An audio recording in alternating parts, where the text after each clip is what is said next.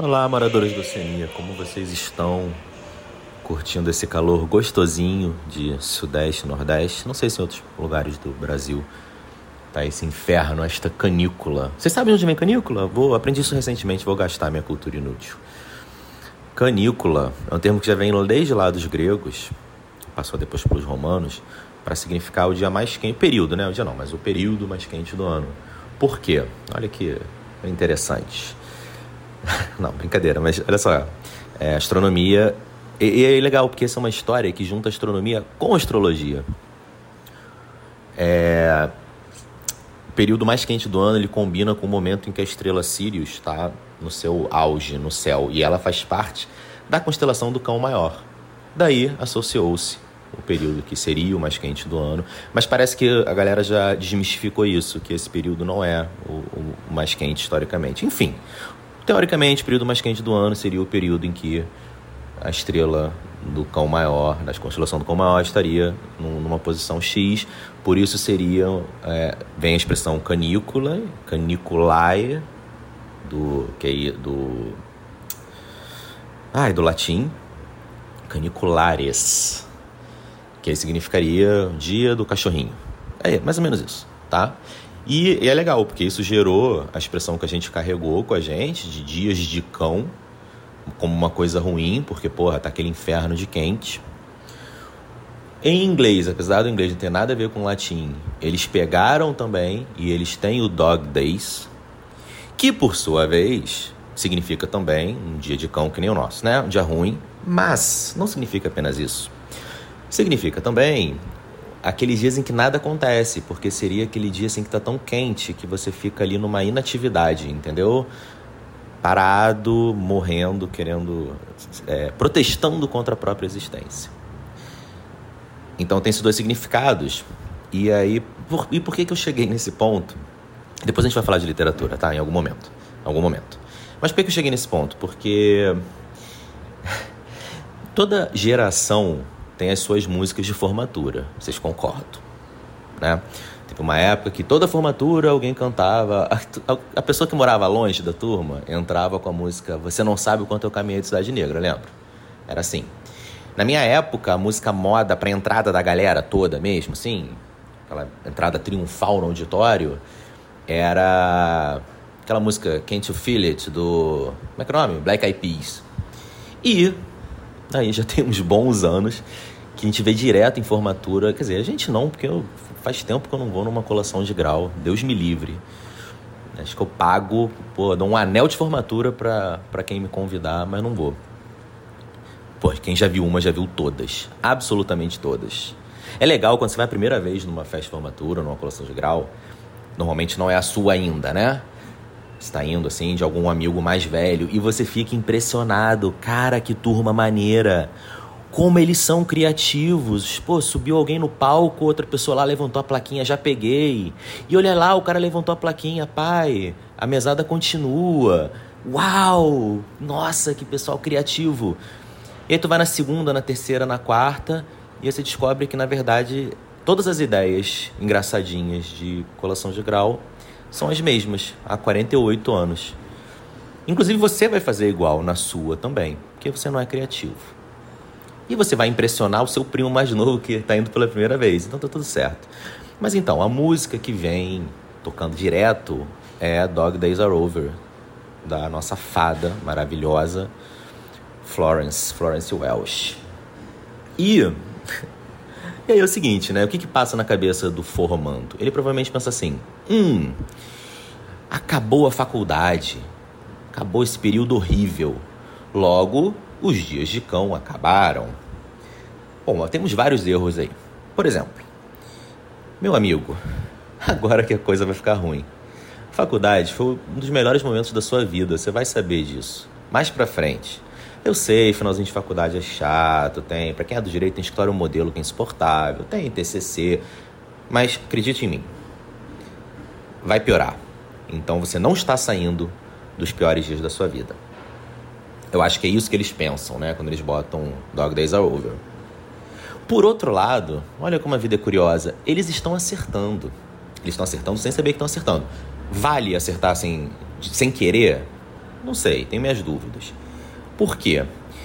Porque no sentido, eu pelo menos assim, minha interpretação dessa música maravilhosa da Florence é que ela tá usando o outro sentido de Dog Days, que é essa coisa, esse momento de estagnação, assim, que tá tudo meio parado, meio vamos ver qual é e tal. Então, os dias, esses dias vão acabar porque você vai acelerar de novo, as coisas vão começar a se precipitar. Nesse sentido, se eles estivessem pensando no sentido correto da música, eles estariam certos. Mas por que? Bom, porque a gente estava falando de canícula, né? Porque tá quente pra cacete. Ok. Vamos seguir? Vamos puxar um pouquinho de literatura só. Vamos lá. Eu estava vendo agora há pouco é, Casimiro comentando aeroporto, área restrita. É, assim, é, é a perfeição acabo de escrever para vocês um, um produto audiovisual perfeito. Por quê? Aeroporto Área Restrita é um programa maravilhoso. Casimiro é um ser humano maravilhoso. Ele reagindo a qualquer coisa fica maravilhoso. Inclusive, mães arrumando a lancheira de seus filhos. Então, o que ele bota a mão, ele transforma em ouro. É Midas do nosso audiovisual. Então, quando juntos os dois, fica perfeito. Isso se aplica a outros programas também que ele comenta. Por exemplo, Casamento às Cegas.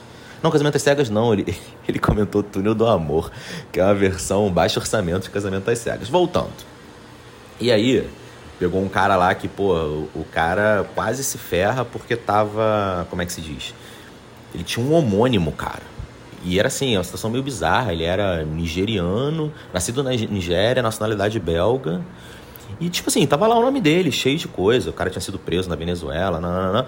E aí, quando abordam ele no aeroporto, ele fala: meu irmão, já sei, não sou eu. Acredita em mim. E os caras da Receita não acreditam, não, mas, pô, revistam ele, reviram ele todo, não tem nada. E eles ficam meio cabreiros e cabreiros e eu falei, pô, mas cara, peraí, cara. Os caras nunca ouviram falar em homônimo, não? Pô, o que mais tem no Brasil é homônimo. Tem gente no, pô, no inferno na Terra por causa disso. Inclusive, se vocês tiverem sobrenomes mais ou menos comuns, deem uma pensada nisso quando forem botar o nome dos seus filhos os sobrenomes e tal, porque é um, pode ser um problemão mesmo. E aí, e aí, Luiz? Mas já, quando que nós vamos chegar na literatura? Então, aí eu tava pensando assim, é, homônimo na literatura não sei se tem não, não lembro. Mas é, pensei assim, pô, tem algum nome que bombe muito de autor? Sei.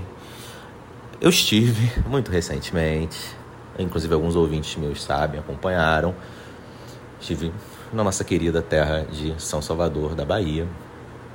E, e fiz um tourzinho Jorge Amado, porque tem que fazer, não tem jeito. Goste ou não de literatura, é de bom tom, tá lá no percurso turístico. Aliás, o cara é muito pica, né? Assim, é, três largos do, do Pelourinho tem nome de personagem dele. É, assim, Gabriela, Tieta, Quincas Berro d'Água. É tudo assim. Você tropeça lá, tu cai em alguma referência ao Jorge Amado. E, e aí eu pensei, pô, Jorge, Jorge é um nome que tem muito. Então, por favor, tá? Quando for em Salvador, tem a Fundação Jorge Amado, que é no Pelourinho, e que tem tipo uma timeline da vida dele, bem legal. É, bem ano a ano, assim, ah, publicou isso, foi, foi preso. Aí passa um pouquinho, publicou tal coisa, foi preso. Que ele bateu aí alguns recordes de ser preso por ser comunista. E várias capas de livro e tal, muito maneiro. Mas o passeio mais legal até do que esse é na Casa do Rio Vermelho, a casa onde ele morava com a Zélia Gattai, fica no Rio Vermelho. A casa está bem preservada do jeito que era, do jeito que eles deixaram. E é uma casa muito bonita, grandona, cheia de obras de arte, é muito maneiro. Enfim, ah, eu pensei, pô, Jorge é um nome que tem muito.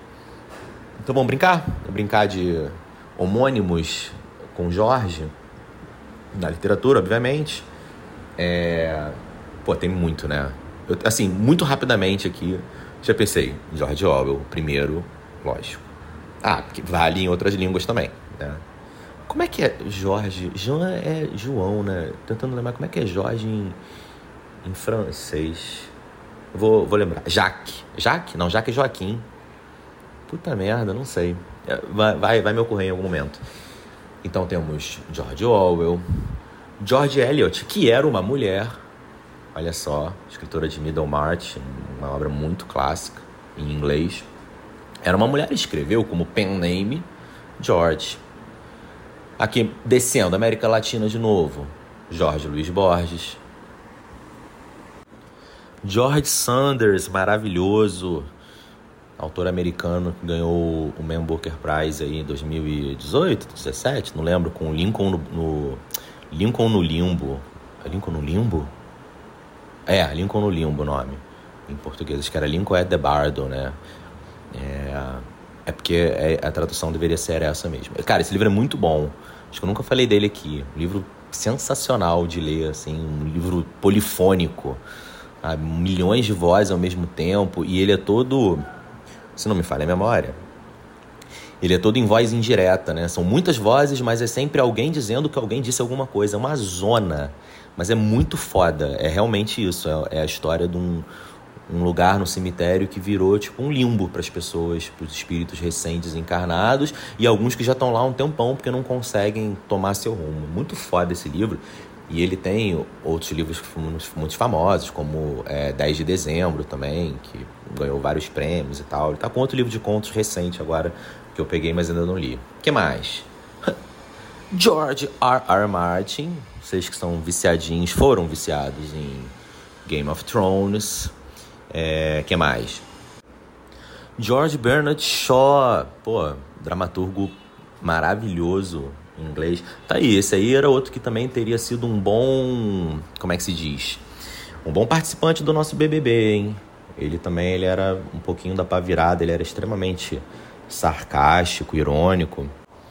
Temos também George Simenon, autor de romances policiais bem famoso também, era, foi o criador do do detetive Jules Maigret. Ele era o quê? Ele era francês? Ele era belga, ele era belga. E, enfim, é isso. achei que ia ter mais gente. 12 minutos, achei que ia render mais. Ainda bem que eu, que eu enrolei vocês com aquela historinha da canícula no começo, né? Porque não tinha muito assunto mesmo. Mas é começo de ano, gente. Começo de ano, né? Episódio 2 da segunda. Da segunda não, da quarta temporada. Temos aí carnaval daqui a duas semanas. E a gente vai. A gente vai inventando outras coisas. Tá bom? Então tá bom.